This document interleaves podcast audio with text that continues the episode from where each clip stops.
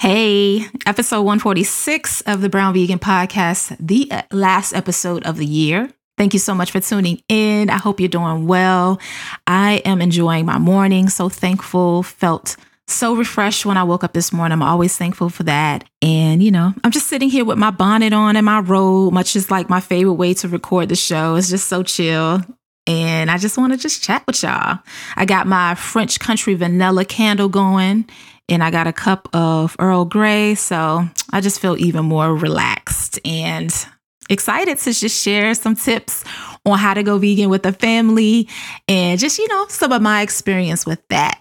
So, yeah, man, I can't believe this is like the last episode of the year. I feel like the year went really fast, especially since 2020 felt like it was three years in one. it felt like it just dragged on. So, I'm just really looking forward to just, you know, bringing you more episodes in the new year and just, you know, sharing and having a good time as always. So I just thank you so much for rocking with me this whole time. I really, really appreciate it. Like I said, I want to talk about some ways to, you know, transition to a vegan lifestyle with a family. I just noticed lately I've been getting a lot of questions about that, which is surprising because I really don't feel like I talk about the family aspect about of this as much as I used to. I mean, maybe I do and don't realize it, but I know when I first started my brand, it was focused a lot on the family because, you know, my children were very young at that time. The ages were about eight, seven, and five ish around that time when I went vegan. So I would share recipes and tips from a family perspective because I remember when I started, I didn't feel like there was a lot of information out there from the family. It was just a lot of single people being vegan. And so it to me it was like so important especially on YouTube to share a lot of that because you know, I knew I wasn't the only one out there trying to do this with a family. So I would always share the good, bad, and the ugly. And that's what I'm going to do in this episode for you today. So if you don't know, I went vegan back in 2010. I did it for to protest factory farming. That's the main reason why I did it for animals. I just didn't think it was necessary for us to consume animal products or animals at all. And that's why I decided to do it back in those days.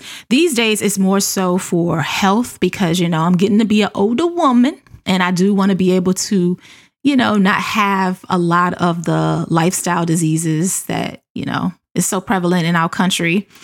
And I just want to be able to enjoy my life, you know? And so I just really want to be mindful about that.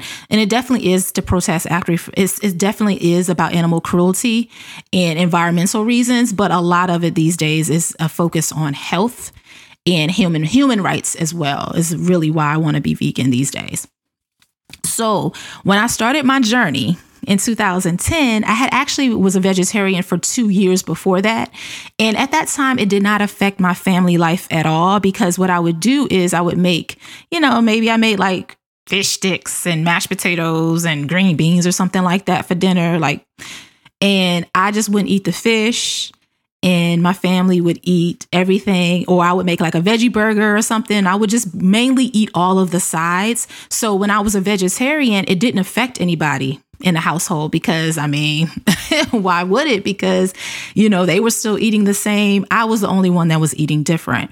And by the time I became a vegan, I was just kind of like, I really don't want to make two separate meals. And I also did not want to cook meat anymore. Like that was something I was against. I was like, I'm not cooking meat anymore.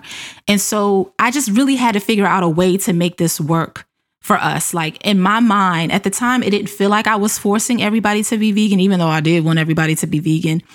It didn't feel like I was necessarily forcing everybody to be vegan. It felt like more so that, you know, I'm just going to make one meal. That's what it felt like. I'm going to make one meal. If you eat it, you eat it. You don't, you don't type of attitude. And, you know, in retrospect, I'm like, I guess it was forcing them because they really didn't have a choice, especially because my kids, of course, they were young. But I didn't really feel like I was hurting anybody because, if anything, they were eating way better than they would have been if they were eating, you know, continuing to eat the standard American diet. So I would just experiment a lot. And the thing about being vegan is, or deciding to become vegan, is that you think that you do a lot of cooking before you go vegan. And then when you go vegan, you'd be like, oh no, I'm really cooking, cooking now. Like you are really in the kitchen because in my opinion, the way that you keep the costs down, because a lot of times people say, oh, being vegan is expensive. And it can be, right? There's parts of this that can be expensive, especially if you buy a lot of the, the packaged meals and things like that. You have to actually cook in order to make sure that this is something that is not too expensive for you. So I just remember feeling a little overwhelmed by that. Like, oh my goodness, I have to like literally cook every meal instead of like kind of getting something out of a box or, you know, a container or a can. You can still do that, of course, as a vegan, but like I said, it's a little more expensive when you do it that way. And so I just remember finding like recipes online and just like really trying to get into the kitchen and figure out how to put things together. And let me tell you, a lot of that was a hot ass mess. Like I man, I just I remember even making tofu, which I absolutely love now, but I did not like at first. And I would literally take like a block of tofu out of the package and it would be wet and and hadn't been pressed or anything and I would try to fry it and I didn't know what the hell I was doing like at all like had no idea.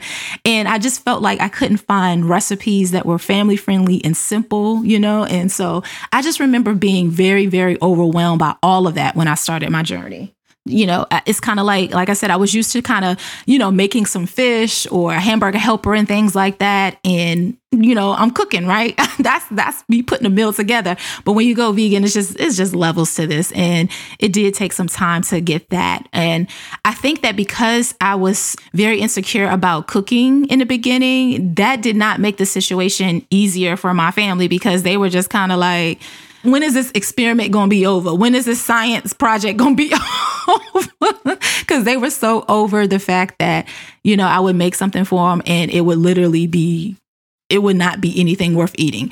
I remember my middle son Elijah, who is my picky eater, he would be like, "Oh yeah, slop for dinner. We're having slop again." You know, that it was that bad, y'all. Like to the point where I was just like, "What am I going to do?" But I was so convicted. This is something that I really really thought was important for our family. You know, I really wanted everybody to be on the same page. And man, it was it was struggle. It was struggle city. it was struggle city. Another thing too is like because I had the three different personalities with food, that kind of made it complicated as well. So my oldest son, like I said, at that time he was about eight years old. You know, he was used to McDonald's and fast food. He was used to fast food and eating whatever and not really being mindful of things. He was so used to that, right? And so that was an adjustment because, of course, he didn't want to eat vegetables and wraps and things like that because he was just kind of like where is the the corn dogs like what is this you know what i mean and my middle son elijah jay is my oldest and Elijah is my middle. And he was, like I said, my picky eater. You know, I remember he used to say, Don't even put the vegetables on my plate because I'm not going to eat them. Like, you know, don't waste your time, kind of thing. Like, he was that bad. And Brandon, my youngest, he because he was about five, he wasn't as bad about it. And that's the thing. Like, if you can go ahead and start this as young as you as your kids are, the easier you, the younger you start, the easier it will be for them. So that's a tip that I have for you. Like, if you have children, especially like toddlers and stuff like that right now, definitely start incorporating some of the tips that I'm gonna go over with your toddler because it's so much easier the younger your children are. When they get older, it's a whole nother situation because they're just like so accustomed to eating you know, the standard American diet. Not saying that the change can't happen because it can, but just know, you know, be realistic about it. The expectation is this going to be a little different because they're older. So, anywho, I forgot my point. I was about to make a point. I guess that was my point. But yeah, having all those different personalities was a lot. I guess the point is all those different personalities does make a difference. So just having realistic expectations going into this is so important. I also think that having like open conversations with your kids and your spouse about why you want to do this is really important as well because a lot of times I think in, in the beginning I just kind of did it and I didn't really talk about it. And I think that because of that, it felt like I was forcing it on them more so than it, probably would have been if I just had more open conversations. And so that's what I would do then after I realized that it was some resistance. I would talk about why we should do it. And I did it in a way that was like geared to how it would benefit them instead of talking more like about myself. I think that was important as well. We would watch documentaries. There was also like a few books that were out. I'm gonna link them in the. There were also some a few children's books that were out during that time. I'm sure there's a million of them now, but back then it was only like a few authors that were doing children books, children's books that were geared towards vegan kids. And so I would I purchased several of those books. I'll link them because I don't remember them offhand, but I'll go look it up and I'll link them in the show notes for you. But that was really helpful as well. Just having that type of thing, having that help. These days, I know that Tab Tabitha Brown has a show on YouTube and it talks a lot about veganism, but it's not in your face, but she talks about food and plants and things like that. And I think that that's really important. So if you have your kids, definitely check out her show. I'll make sure I link that too so y'all can check that out. It's a really good series that she has on YouTube that would be really helpful. But yeah, just like having those open conversations really made a difference. And I also having those conversations with a, your spouse is really important as well. Like one of the things that I did with my ex-husband is I said, if it's something, if I make a dish and you don't like the food, do not say it in front of the kids because they already don't want to do this. Tell me in private, okay? Just, you know, give me that look so I know that you don't like it. And then we don't have to worry about like putting it out there in front of the kids because they would be, you know how kids are. They got that ammo. They're like, okay, dad don't like it i'm not eating it either you know that type of thing. So that's another thing that really helped. Another thing that i would do is make sure that i test out recipes on a day that i had leftovers to fall back on. That was really really helpful. So for instance i always use spaghetti or tacos as an example for everything because i mean they're so easy and cheap, right? Most of the time. So, what I would do is say, for instance, I knew we had a soup or spaghetti or something in the fridge, right? And I want to try a recipe or an ingredient that I had never tried before, I would go ahead and cook that meal. And if it was a fail, I knew that we had spaghetti or soup or whatever in the fridge to fall back on. So that way, it actually helped me be more open to experimenting. And it also made sure that they had something to eat if a recipe was a fail, because I'm telling you, a lot of the recipes that I would try were a fail. so having that backup plan really made a difference when we were starting on this journey. Also, speaking of a fail of a recipe, even when a recipe wasn't a fail, sometimes people just didn't really like it. And what I would do is I would wait like a few weeks or a month and I would make it again because it does take some time for your taste buds to adjust to eating this way. So if I felt like maybe they just needed to try it again and they would like it, then that's what I would do because you know, it takes time. It's just like sometimes you just have to have more exposure to certain things that you've never had before. And that made a difference as well, testing that out. Another thing, too, that I did is I've always made sure that I added an extra vegetable to the dinner plate and I made sure that it was seasoned properly and not overcooked. I mean, when you think about it, a lot of people grow up not liking vegetables, and a lot of times it's because it's overcooked or it's not seasoned properly. And so I would do that. And even though my son Elijah would be like, I don't need it on my plate, I will always still make sure he had at least a tablespoon of vegetables on his plate, even if he didn't eat it, because exposure is so, so, so key. It's so important. Like you have to keep doing it over and over for kids, especially if you have picky eaters. You have to do that in order for them to even try it. And sometimes I'll be like, just try one little piece. Sometimes he would, sometimes he wouldn't. But because he had that exposure and, and he knew it wasn't going away, he was more likely to try it when he's older. And of course, he loves fruits and vegetables now, but when he was younger, he did not. Another thing I did as far as the vegetables go, I would actually hide their vegetables in smoothies. My kids love smoothies when they were younger, and they still do. I would put like a cup of spinach or bok choy or whatever vegetable that I had inside of like a fruit smoothie. So it would be like bananas and strawberries and pears or whatever other fruit that I had. And I would mix it with some you know, almond milk or water and ice. And I would bring that together and it would be sweet, but it would be like a hint of vegetables in there as well. So they would get that in there. That was another way that I would make sure that they ate what they needed to get. It was also helpful too that I would get those fun cups that they had with the straw and the lid in them so they couldn't see the color because a lot of times with the green smoothies of course they're green right? A lot of times with the vegetable smoothies they turn colors and they look kind of weird. So i would put it into a cup that they couldn't see through with a straw and a lid and it would be like a fun cup and it would be sweet so they didn't question it. So that was another thing that i would do too to kind of hide vegetables in their food and to get them to drink, you know, more smoothies and things like that when they were little. So something else that I did that I think that really really made a difference in this journey for my family is I would have my kids grocery shop with me and pick out a produce that they never tried before and we would go use Google and figure out how to cook it or how to cut it or eat it or whatever. And that made like a huge difference in allowing them to do that. One of the things that we love so much when my kids were little was young Thai coconuts. I would open them up. We would drink drink the water out of it and then we would use the meat and ice cream. They absolutely love that so much. We would make like homemade ice cream out of it. So that was something that was a lot of fun for them when they were little. And also cooking together was something that we did when they were smaller as well. Because in my opinion and just and it just from experience you're not going to reject something that you actually help cook, right? So even though my son Elijah, my picky eater, he hated everything. When he would cook with me, he would actually at least try the food because he cooked it, you know? So that is really important as well. And then it's just a great way to spend time together. Another area that I struggled with a lot when we started this journey is school lunches, y'all.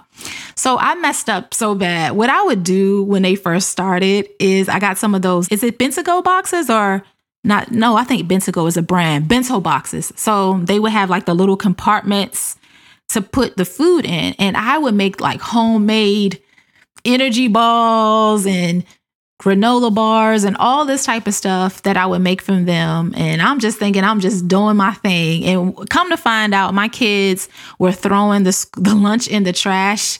And the reason I found this out is because I would get a bill from the school saying, oh, yeah, you owe you know, $10 for this week for lunches. And I'm just like, how? Oh, for lunches. And I'm sending lunches because they were tossing a lunch and getting school food because they did not want to eat the, the food I was sending to them, sending to school for them. One of my sons said he didn't like that his food didn't look like everybody else's. And the other one just was like, it just wasn't good. So they didn't want it. And so I think it's important to make school lunches familiar and they can still be familiar and vegan, right? Peanut butter and jelly is vegan, you know, Fritos are vegan, Lay's potato chips are vegan. And I would say a perfect example would be, you know, having that sandwich, having some fresh fruit, having some, you know, a fun snack in there for them you know, having a drink, having it really to be familiar and simple, and it can still be vegan. And so don't do like I did, okay?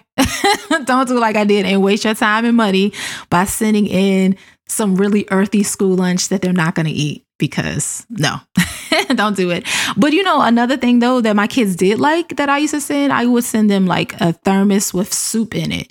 So they used to like having like a vegetable soup with their lunch. So that didn't look strange to anybody, but they wouldn't really enjoy that. So, yeah, overall, I just feel like it's really important not to stress yourself and your family out as you're getting started. In fact, I actually recommend that you start working on what this looks like for you and then go ahead and transition your family over. I think that because I'm one of those people that is kind of like I jump into things a lot, I was like, okay, we're going to do this all together. But I think that it would have been a little more, it would have been easier of a transition if I had just started working with myself. And I'm not saying you need to be in the kitchen making multiple meals every night. And if you don't want to cook meat, you don't have to. What I am saying is that it's okay for you to start and then bring everybody else along, or maybe just incorporate vegan snacks and make sure you keep fresh fruit in the house and things like that. It doesn't have to be an all or nothing. My motto is truly progression over perfection always. I just highly recommend it. I just think that you should do your best every single day and figure out what works for your family. It's going to take time. It really is. In fact, I feel like it wasn't until about two years into my journey when everybody everybody was like fully on board. Like they didn't question things, they didn't complain about things. And I know two years sounds like a long time, but you know what? That time is going to pass anyway, right?